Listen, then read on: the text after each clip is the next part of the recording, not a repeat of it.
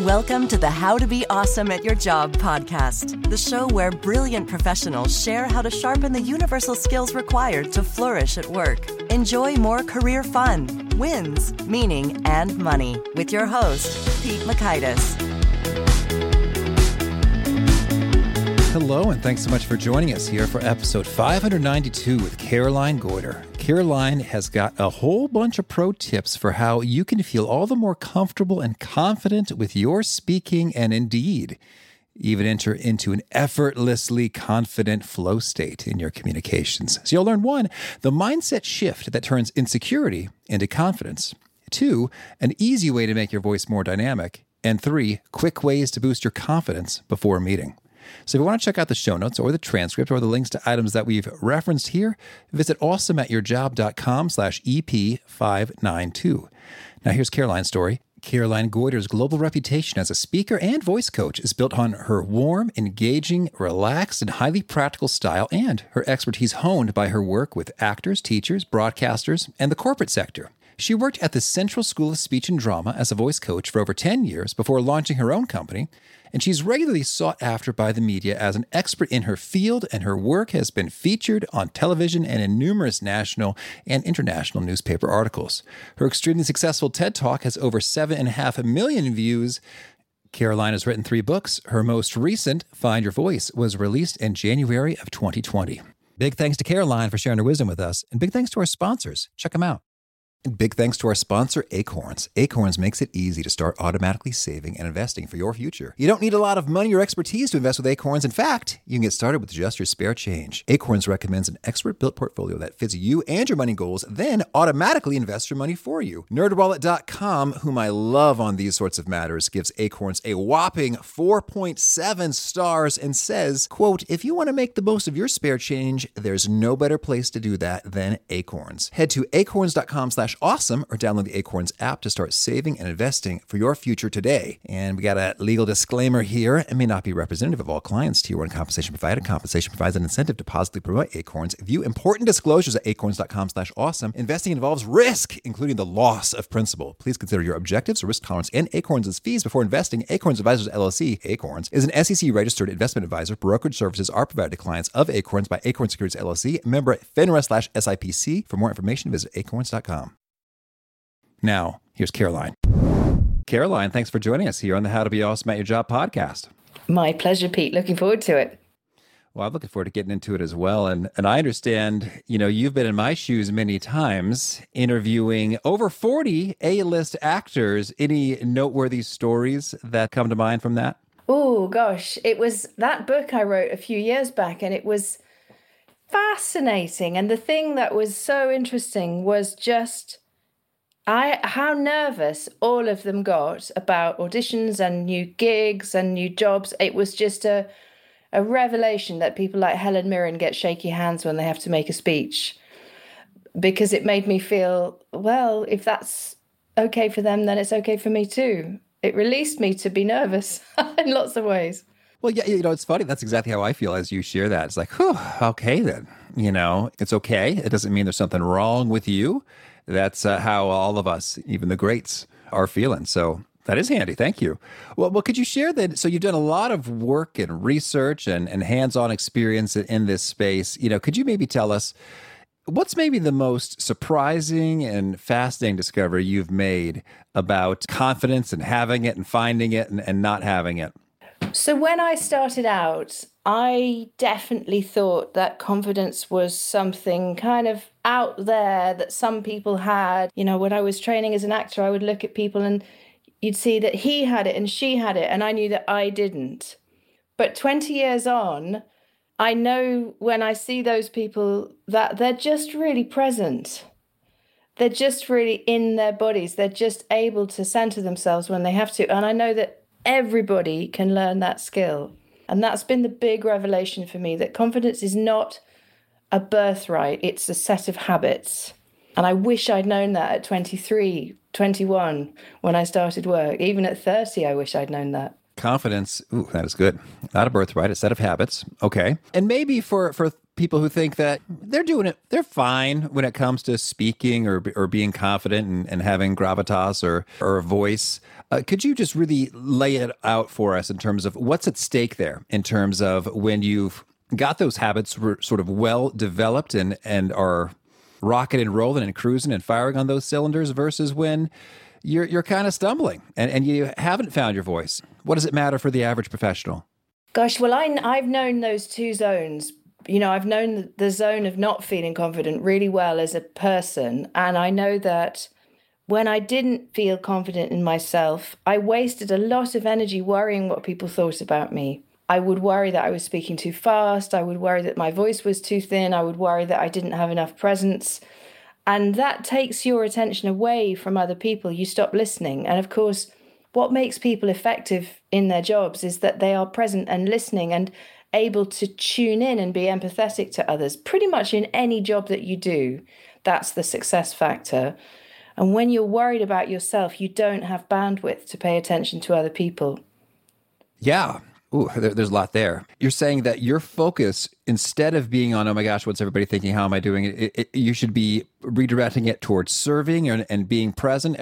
How does that work inside your head? So let's say you you have the stage. Can you get really clear in terms of let's turn away from these sorts of thoughts running in our brain, that voice, and shift toward these other kinds of better thoughts and, and focus areas? Oh, so that's really interesting. And, and I think what I would say to that is it's an actor's training, and I learned a lot from actors, even though this is the theatre of life we're talking about. An actor's training would say, actually, the thoughts are for rehearsal the moment when you step out on stage and your stage could be a meeting or it could be a presentation almost let go of your thoughts and, and get into a flow state where you're really tuned into your body your breath what you can see in the room someone's tone of voice so it becomes a very sensory experience and I think that's what performers are taught that there's a moment where you prepare, and then when you get into the stage, you just get present and you pay attention. And so it becomes, it goes beyond thinking and it becomes about flowing into a space. It's almost like diving into something. All right. So it, it's not about thoughts at all, but rather sort of experience. So it sounds like you're saying ideally there wouldn't be much of an internal monologue like, okay, now I'm about to say this. Now I should walk over here. Now I need to be really angry or, or powerful or pause. But rather, y- your attention is pointed towards, oh, oh, that person seems interested. Exactly. Or that person is looking away. And oh, I, I'm feeling there, there's excitement here as opposed to internal conversation. Yes, and of course, there are moments where you might need to tweak it, and someone might not get what you've just said about Q3 and or you know your budget for next year or whatever it is, and you might have to talk to yourself to tweak it. But when things are going well, just be in it. There's a lovely Greek word which is kairos, and it means the it's the place in the armor where you can pierce it and it's it's a bit of a kind of um, battle heavy metaphor in a way, but it's the idea that it's that it's being able to spot the moment, and whether you're pitching a big idea at work or or trying to influence a new client, or whether you've got to get the boss on side, your ability to see that moment is everything. Well, so now I'm imagining in, in the context of pitching, you know, as I was just talking to someone about how I might kind of automate the process of getting headsets to my guests. uh, I'm glad our, our, our, audio is working out. Thank you. And then he said something like, "Oh yeah, well we have a program where we sit in headsets. You know, we, we call that our agent in a box program where we do this, this, this, this." And then I, I just, I think I was just very explicit. I was like, "Oh, I love that." like, so you've done this thing before in which you send individuals all the gear they need with some explanatory stuff, so that's just handled forever, and I don't have to think about it anymore or keep making purchases on Amazon one at a time. And so, in a way, I guess you didn't need to be too observant there because I said, "Oh, I love that." Um, but but I guess I'm, I'm imagining, if I'm reading you right, that you're saying we can observe and witness those sorts of moments of, of openness or interest or intrigue from the people we're, we're communicating with and we should should seize that Exactly. And it, uh, we're basically nervous systems meeting each other. And the people who have the most success at work are ninjas at reading other people's nervous systems. When they get excited about a new product that's going to help them with their podcast, or when they hold their breath because they think they haven't got enough budget, or or when they lean in because they're curious, your ability to notice moment by moment what's happening in someone else's nervous system is what makes you good. Okay. Well, there we have it. How do we do that? The first rule is get present to yourself because until you are present to the shifts in your own nervous system, you know, what's my diaphragm doing? How am I breathing? Oh, my heart rate's going up. You're not going to be able to notice it in someone else. So get to know your own instrument, get to know, become self aware, tune into your own emotions, and then you're going to be able to tune into someone else. Okay. And so then in a daily life kind of way. I'm just sort of doing my thing. Is there a particular process you recommend that we we do that? Check in, in in terms of because I think it's quite possible, you know, to go hours or days at a time and and not actually really do that at all. just like, how do I really feel about this, or or what's really going on here? So, how do you recommend we we stop and and make that happen? Well, I've been the person who couldn't do this, right? So when I left Oxford Union, uh, where I studied English, and I went to drama school, and when I got to drama school, here I was, this girl who'd spent a lot of time reading Shakespeare. I mean, a lot. And I turn up at drama school and they go, You're in your head. And I think, What on earth are they talking about? And what they meant is that I was trying to process everything through my brain, through the internal dialogue. And the learning for me, which was quite a hard one, I have to say, is that in order for me to be good on stage, in order for me to have presence, I had to learn more about my body and not my brain. And I agree with you that most people at work, we're all in Zoom jail at the moment. We'll get back to real office jail eventually. We sit a lot, we tense our shoulders, we lean forward into our laptops, we lose our breathing, our hips get tight, we have too much coffee, we don't drink enough water. And then we kind of get into meetings and we wonder why it's not working. And the simple thing that you can do to become more self aware is to just notice your body. Notice that it's not just carrying you around. Notice how you're breathing. Notice how you're standing. Adjust yourself. Go for a walk. Maybe do some yoga. Maybe go for a run. But just embody your whole self, not just your brain. And I wish I'd learned that in my first week at drama school rather than struggling through for five years. Okay, so uh, notice your body, and, and it sounds like it, we're getting real precise, I guess, like terms of I could say, my right elbow itches right now. Yes. And my neck is tense. So, I mean, I'm, so I'm just sort of internally noticing and articulating these things. Is that it? It's like, well, noted, moving on. or, or, what's the next step? There's a yoga teacher called John Stirk who talks about it, it all gets quite esoteric, but he talks about sensation rises from the ground up. So you can notice all the sensation from your feet upwards, and it meets consciousness, which comes down. And it's somewhere in the middle is thinking. And we spend a lot of time thinking, probably not very much time in consciousness, and very little time in sensation. And for me, it was about becoming more present to sensation. And then I've also learned to meditate and do yoga and stuff. And consciousness is something I'm only in the foothills of, but you know, that's an interesting one too. That is intriguing in terms of splitting that into three segments because those are quite distinct from each other as, as I'm thinking it's like, okay, sensation, boom, there's there's warmth in this cup. Thinking is like, okay, what's my next question here? Or, you know, and so then, but what is consciousness? I, I would probably pass you to John Stirk on that one what is consciousness? Just making small talk over here. I mean, we could start a PhD on this question. I'll tell you in about 10 years when I've done some more meditation. Well, I mean, I, I suppose I have a, a pithy, succinct definition for consciousness. I guess maybe one's experience of consciousness in this narrow context of that thing which is distinct from thinking and sensation. What is it kind of like when when you're in the consciousness mode? Because I know what it's like when I'm in the thinking mode and when I'm in the sensation mode, but what's it like when I'm in the consciousness mode? Well, I was looking, listening to one of your earlier podcasts, and it gets into the Csikszentmihalyi flow state for me. I know when I'm present to consciousness because it becomes more, the field opens up.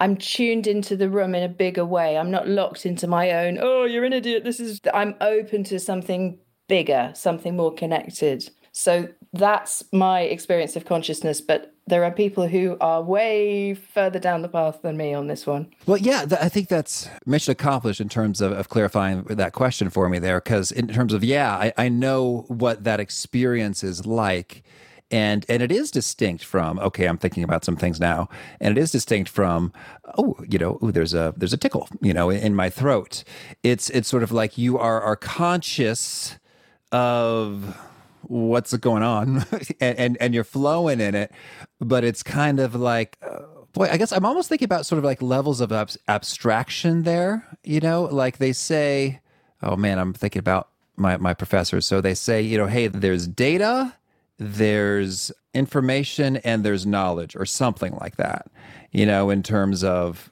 we could say that data would suggest sales are $5 million and costs are $4 million.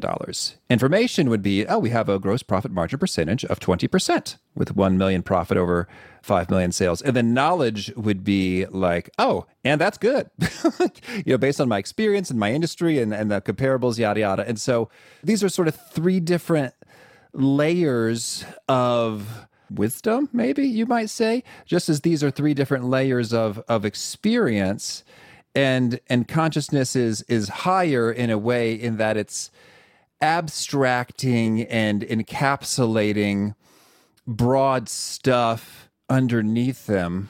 Caroline, I'm just thinking through this real time. I, it, comments or thoughts? I refer you to John Stirk and his new book. It's fascinating because it made me think how much I had to learn sensation in order to dissolve my thinking and in order to access a bigger field, to be in the room, not just locked away in my head. And for me, coming through the body through sensation was the way to dissolve the thinking.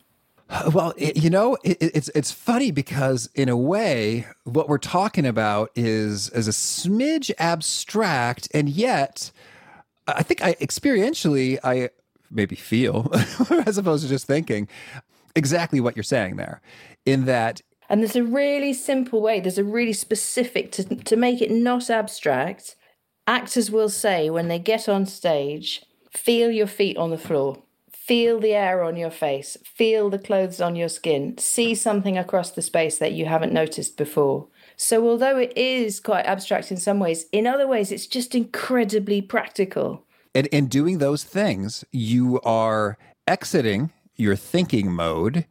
And as a result of having exited it, you may well uh, be on your way to the, the consciousness flow mode. Exactly. Exactly. Okay. Cool. Well, I mean that, that, that's huge right there. Is that we're going to take some moments uh, throughout the day and and just before a big performance times to to check in and and sort of get the sensation going. What else do you recommend we do in terms of getting those confidence habits working for us? The thing I'm noticing a lot at the moment with people in busy work lives is that they're saying to me, My voice is tired at the end of the day. I feel really flat. I feel really compressed. And there's so much of our lives right now, you know, whether we're working at home or back in the office, that takes us into a bit of a hunch and it closes our breathing down and it compresses us. And then when we try and show up in a meeting, we're all small and hunched and closed. And so, one of the things that people can really do to help them at work is to open up their breath and open up their voices. And I'm saying to people a lot at the moment just sing. you know, put some music on in the morning and sing for five minutes and just enjoy it. And it doesn't have to be tuneful. And you will show up at your meetings with a different kind of resonant frequency because your voice isn't stuck in your throat. It's moving, it's fluid, it has tone, it has resonance. And people will be attracted to that because it makes them feel good. Okay, so in a world in which we're we're kind of hunched over and we, we don't have ergonomically a, an optimal setup and we're just sort of you know moving from from thing to thing to thing and and maybe even trying to watch our volumes. you say we can sort of shift the gear by doing some singing when we're alone, and that's just going to kind of follow us into having resonance when we're we're with people. The thing about voice is voice is the expression of your aliveness. because voice is breath, it's exhaled air.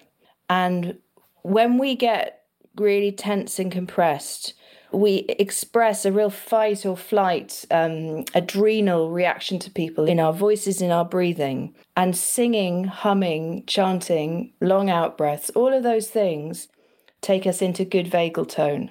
And in good vagal tone, where the vagus nerve is, you know, firing on all cylinders, we show up, we smile when others smile, we laugh when others laugh. Our voices reflect and mirror each other. And the experience of speaking when we've warmed up just by singing, it's completely different for people. They feel at ease with you. And I think there's nothing more important in a tense, stressed out world than making people feel at ease with you. Well, well let's dig into some of these terms, which I'm, I'm somewhat familiar in terms of resonance and, and vagal nerve. Uh, are, are these sorts of anatomical experiences that that we can sort of check in for ourselves like oh i, I could feel my vagal nerve uh, rocking and rolling or ooh i could feel resonance or i ooh i'm feeling an absence of resonance how do we kind of you mentioned those are some exercises to activate it how can we sort of check in and say yep that's that's going or ooh that's not going well, you know, the, the way that people often test this is when they hear themselves on audio. And people will often say, Oh, I really hate my voice. And what that tells me is that someone hears their own voice through their ears, they don't really have an accurate sense of it. But when you're tuned into your resonance, you're tuned into the buzz of your voice. And people who are tuned into how their voices feel, back to the sensation thing, are much more in control. Now, how do you do that? Just if you just put a hand on your chest and just hum, just do me a little mm, and you can feel the bones kind of buzzing in your body. And you could do a lower note. You could go, mm, maybe put a hand on your tummy. Mm, and you might do a higher note. Mm, that's going to be higher up in your head, in your nose. And so you can just play with, you could even do a pitch glide. And the sound the high notes resonate in your head, the low notes resonate in your gut, the middle notes resonate in your chest. We know this from altos and tenors and basses. You know, we know that some people have chest voice. And if you start to tune in to the sensations of where your voice buzzes in your body, A, you're much more in your body, less in your head, and B, you're going to have more control. And when you hear your voice on a recording, it's not going to be such a shock because you can feel it. So that's resonance. Okay, and so resonance, we, we want it, and and so a humming can can activate it, and so we might even just check in as we're as we're talking, and well, maybe could you give us a demo? I mean, in terms of audio style, what what's a voice sounding like with resonance and without resonance?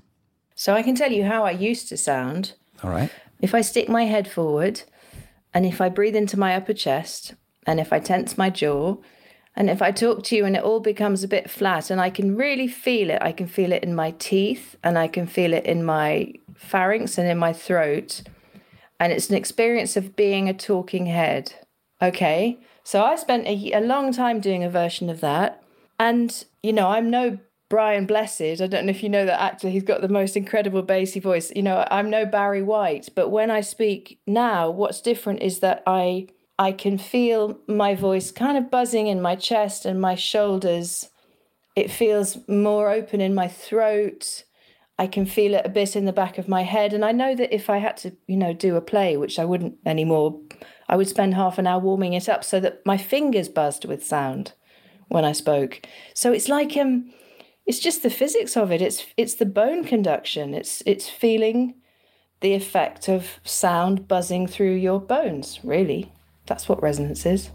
Well, and, and, and what's so interesting is, and we'll see what the listeners feel in terms of their own speaker setup after we do the audio processing, etc. But I guess my experience, though, of listening to both of those voices is that when you were non-resonant, I felt a little bit, I guess, I don't know, is it nervous, uncomfortable? It wasn't a big deal but it was there was a slight unpleasantness that I'm picking up from the emotional atmosphere when when you were doing that. Is that normal? Tell me about this. I think it is because as humans, we're wired for trust, aren't we? We are constantly filtering can I trust this person?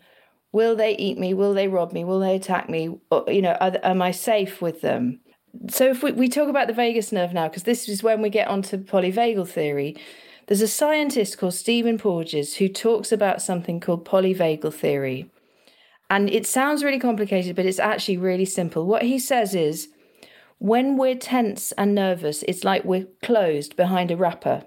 And that voice that I used to live in is the voice of someone who's tense and hiding behind a wrapper. And we feel uncertain about that because we don't know if we can trust them. And he says when we have what's called good vagal tone, where we're in the parasympathetic nervous system, the rest and digest, happy part of the system, then we take the wrapper off. And that's when our voices have music, that's when we smile, that's when things are easy. And that's when someone gets a sense of, can I trust you? And I think as humans, we're wired to notice those things. And we don't know maybe why we get worried by the first voice, but we do. I think it's universal. That's cool in so many ways. One, that just sort of the experience we had right here points to, you know, a body of, of, of research and well, now I'm curious about all of the, the studies and experiments and numbers that, that may exist in, in terms of describing this phenomenon. So, with the research associated with good vagal tone and the impact that makes, have there been any noteworthy sort of studies or experiments that put these results on full display? I would point listeners to Stephen Porges' website and his book, The Polyvagal Theory, because there's an enormous an emerging body of research that backs up his theory and it's all on his site. So just have a look at just put stephen porges p-o-r-g-e-s into google and have a look. They're constantly reporting new studies and it's being picked up in psychology and psychiatry and trauma therapy it's becoming quite a big body of work with lots of attached research well, but it's so fascinating. I mean, I'm sure there could be many variables, but it sounds like we've un- covered one potential hidden variable for all kinds of things like why does everybody like that person and, and they don't like the other person? Why does everyone seem to respond and nod their heads when one person says something at a meeting when someone else says the same thing? this doesn't seem to be connecting or resonating. This could be one of those hidden mystery variables that could shed some light on it. Now, you mentioned the phrase good vagal tone. Is that the same thing as as having resonance or is there a distinction and, and how do we get it? So I only ever really knew about resonance and the importance of the diaphragm and the importance of breathing. And it was when I discovered polyvagal theory and how much Stephen Porges talks about voice that I joined the dots on it. And it, in a sense, it really all comes back to what our bodies do when they're safe. And when our bodies are safe, our breathing opens up, our diaphragm moves freely, our shoulders relax, our jaw untenses, our tongues relax, our you know our psoas muscle in the hips relax, and we show up as easy and fluid and present.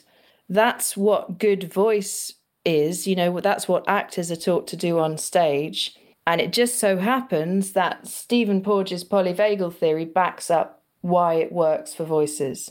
Because when we're safe, our voices have music. Well, so many implications there. I'm reminded of, of, of a, we, we had a previous guest, Alex Banayan, who interviewed a lot of people, including uh, Larry King. And so, one thing that Larry King told him about interviewing, which is really connecting here, is that he said the reason that I, I get good results with my you know, interviewees is that I am very comfortable in my seat. And the person I'm interviewing then kind of picks up on that, and then they are comfortable in their seat. So in a way, it matters less about what style and uh, specific approach and tactics and questions you, you choose, so much as you, as you get in that groove of hey, I'm really comfortable and safe and having fun and rolling with this, and then the person that you're interacting with feels that too, and then you naturally just have a pretty cool, fun, insightful conversation flowing from that. Exactly. It's massive, isn't it? And what it takes is the awareness to take yourself into safety. You know, when he's got people shouting in his ear and, you know, people telling him they're running out of time and some some of the lights have gone. You know, he's got all sorts of reasons to feel stressed and unsafe, and the professional is able to switch that on. That's the success factor. Well said. Okay, well, Caroline, this is so much good stuff. So, so we've got some key things to do in terms of, of finding that safety, retuning into sensation, doing some humming or some singing, connecting to that resonance. Are there some things that you recommend we we stop doing? Things that we should cut out of our speaking of our lives before we get into the speaking that make a world of difference in, in terms of of this confidence. I'm thinking of what I've cut out and what have I cut out? I've really cut out the things that make me too speedy because it's hard to project a sense of safety when you've had three cups of coffee, when you're slightly late for a meeting, when you're rushing, when you're not making time. And so the thing that I now know is that if I want to show up centered and able to make people feel safe and able to connect, I need to just carve out, ideally half an hour, 15 minutes is good, five will do it, where I turn off my phone, where I switch off the Googling and switch off the thinking about other things. And I just come back to my feet are on the floor, my bum is on the chair, the air is on my face. What does this person want from me today? How can I help? And if I take myself through that, that is a protocol. Get present, quieten down. How can I help? I have good meetings. If I don't make time for that, I don't have good meetings. Yeah, you know, I, I like that. But it's, it's, funny as I'm reminded of a time I had a meeting with somebody who, um, you know, I, I had done a lot of work for him, but almost never interacted with him personally. So it was it was kind of a a big deal, if you will, that that I was having this this meeting. It was a phone call. And because we were going to pursue maybe some new projects, initiatives, which would have revenue potential for both of us. So I was excited because the stakes were up there. And I remember when at the beginning of the, the meeting, we were talking and he said something like, okay, so um, let's see, what are we talking about here? Ah, oh, yes, we're discussing the da da da da da. And, and what was intriguing is, in a way, I somehow felt comforted by that as opposed to pissed off. Like, dude, you, are totally unprepared for why aren't you ready to like rock and roll and jump in and do this? You know time is ticking. We got a short you know uh, in, a way you know I, I could have had that kind of a reaction but instead what was clear to me is that he was totally comfortable. Just being himself and talking his mind and and not sort of you know withholding anything from me. And i actually felt more comfortable and safe and and positive about him in the meeting if, if he would have gone hard charging, like, okay, there's six key points we need to cover, and the first is this. it's the meta state that matters more, isn't it? It was his ease that was more important than his perfect deck of slides. Yeah. And we forget that. When we get nervous, and we've all done it, we think, I have to prepare, I have to get all of my collateral looking perfect. And some people that does matter, but for most people, it's back to the meta state of do you make them feel comfortable? Can they trust you? Do they get a sense that you trust yourself? Because confidence means to trust yourself, faith in yourself. And so this is always, it's the thing we forget about, but it's the thing that matters most. Excellent. Well, Caroline, tell me anything else you want to make sure to mention before we shift gears and hear quickly about a few of your favorite things? The thing that I'm saying to people all the time is stand up. If you are doing a presentation currently in video conference land, which is going to be here for a few years. If you're nervous, stand up. Okay. Perfect. All right. Stand up. I've a sit to stand desk that I'm currently sitting at, so I'm a little ashamed, and you can see me sitting. but it's you know it would be more for the big pitch or the big presentation or you know talking to the executive committee, the things that you know this is your sweet spot. You you're at ease doing this. If you suddenly had to go and pitch to a big film company or something, then I would say stand up because you will feel more confident. I tend to stand when it's it's just sort of like my body's in a standing mood. so I like having that option. Or it's like, well, I'm getting a little sleepy. I should not get comfy. I should I should stand up and, and have a little bounce. So yeah, today, well, right now we're in sitting mode. Maybe next interview standing, but certainly sort of high stakes situations and you want to project those good things. Great tip to do the standing. When you're looking for advice, there's a useful app I use when I want that great advice from the very best thinkers fast. It's my secret weapon for learning new things and getting ahead because it can often be hard to find the time to sit down to read and learn more. If you don't have that free time, you might think you can't read or work on personal development. But in fact, there is an incredible app that solves this problem. I highly recommend it. It's called Blinkist. Blinkist is really unique. It works on your phone, your tablet, or your web browser. And Blinkist takes the best key takeaways, those need to know chunks of information from thousands of nonfiction books, and then condenses them into just 15 minute increments that you can read or listen to. Successful people are well known for reading a bunch of books, and Blinkist makes it way easier for busy people like us who want to get the main points of a book quickly so you can start using that information right away. With its audio feature, Blinkist makes it easy to finish a whole book during your commute, on your lunch break, or while you're exercising. 12 million people are using Blinkist right now. I'm one of them. And Blinkist has a massive and growing library from self help, business, health to history books. Blinkist has the latest titles from bestseller lists, as well as classic nonfiction titles you've maybe always meant to read but have never quite gotten around to it. I like using Blinkist to provide something to listen to instead of watch when I'm falling asleep. It's just the perfect length of time to go through a whole book right during that period of, hey, I'm lying down, but I'm not quite fully sleepy yet, to, oh, that's completed and now I'm sleepy. So just perfect. They've got a huge selection from books, including The Four Hour Work Week to Managing Up by our very own podcast guest, Mary Abbajay. With Blinkist, you get unlimited access to read or listen to a massive library of condensed nonfiction books, all the books you want for a low, low price. And right now, for a limited time, Blinkist has a special offer for us. If you go to Blinkist.com slash awesome, you can try it free for seven days and get 25% off of the premium subscription. That's Blinkist, spelled B-L-I-N-K-I-S-T, Blinkist.com slash awesome to start your free seven-day trial and get that 25% off, but only when you go to Blinkist.com slash awesome. So now, can you share a, a favorite quote, something you find inspiring? I love the Fritz Perls quote fear is excitement without the breath. I think that sums up pretty much what I've learned over the last 20 years that you can flip fear into excitement if you become self aware of breath and body. Oh, thank you. And how about a favorite book? I mean, a voice coach in the UK has to mention Cicely Berry because she is was she died last year the goddess of voice work. So any of Cicely Berry's books I recommend. She's brilliant. Oh, thank you. I'm talking about her in the present tense because she hasn't really gone in my mind. and how about a favorite tool, something you use to be awesome at your job?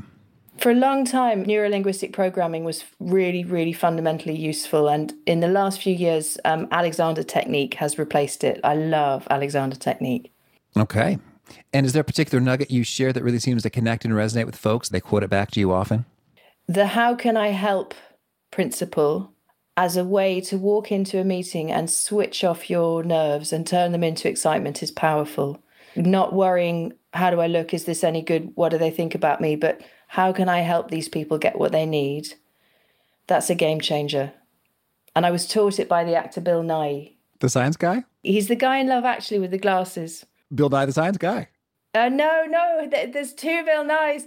Yes, I wish it was that Bill Nye, but it's not. It's um, Bill Nighy is a British actor who's in Love Actually and all sorts of. He's in Pirates of the Caribbean. Google him, but it's N I G H Y. Okay, okay. And he said, when I get nervous and I go into an audition or I go into a film set on the first day, I can either be paranoid or I can think, how can I help? How can I help these people do the job? It's a game changer. Just try it. When you get nervous, it flips everything. And if folks want to learn more or get in touch, where would you point them? My website, carolinegoyder.com, G O Y D E R.com. And do you have a final challenge or call to action for folks looking to be awesome at their jobs? You may never have thought about your voice at work, apart from maybe sometimes when it shakes or it squeaks or it doesn't sound like you want it to.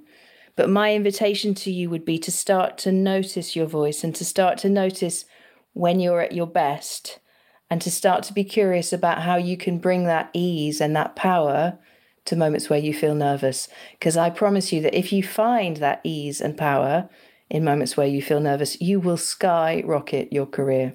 Well, Caroline, this has been a treat. Thank you. I wish you much luck and inspiration in all of your adventures. Thank you so much, Pete. It's been a great chat. It's made me think as well, which is always good. Boy, so much good stuff from Caroline here. What really stuck with me is the posture and the resonance. And I can just it's it's so easy to forget and to not do. I've had a history of slouching in my life. and I've really noticed as I'm speaking currently, I am feeling the resonance in my body and it's coming through. And and hopefully that you can hear that over there as opposed to hey, I'm kind of hunched over here and I don't feel as much resonance flowing uh, as opposed to how I did last time. And maybe you're feeling something different as well. So the, the hunched over versus not hunched over and resonant, are you, are you really flowing there? I think it makes a world of difference, not only for the people who listen to you, but just how you feel in terms of being energized and, uh, and raring to go versus, is this day over yet? I'm exhausted. so great stuff from Caroline. Hopefully, your posture, your resonance, your confidence, your flow is going to get a big old upgrade from Caroline. Again, the show notes, the transcript, the links to items we've referenced are at awesomeatyourjob.com slash EP592. If you haven't already, I recommend you push subscribe. We got Patty Azzarello coming up next. She has cracked the code on why some hardworking people rise, they advance, they progress in their careers, and others just don't. So she'll demystify that and give you some practical stuff you can use to rise all the faster. Hope to catch you there. Peace. Thanks for listening. To get the most out of the show, we recommend two key things. First, check out the extra resources at awesomeatyourjob.com. You can find this episode's transcript and links, as well as the perfect episode for your situation.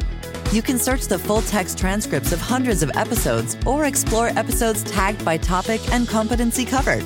Second, subscribe to the podcast and get future episodes automatically. You can subscribe by telling Siri and several other smartphones and speakers, subscribe to the How to Be Awesome at Your Job podcast, or by tapping subscribe in your podcast player of choice. If you'd like some extra help figuring out podcasts and how subscriptions work, visit awesomeatyourjob.com slash subscribe for guidance. Hope to catch you on the next episode of How to Be Awesome at Your Job.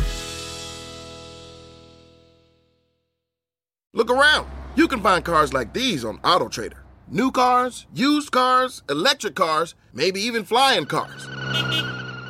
Okay, no flying cars, but as soon as they get invented, they'll be on AutoTrader. Just you wait. Auto Trader.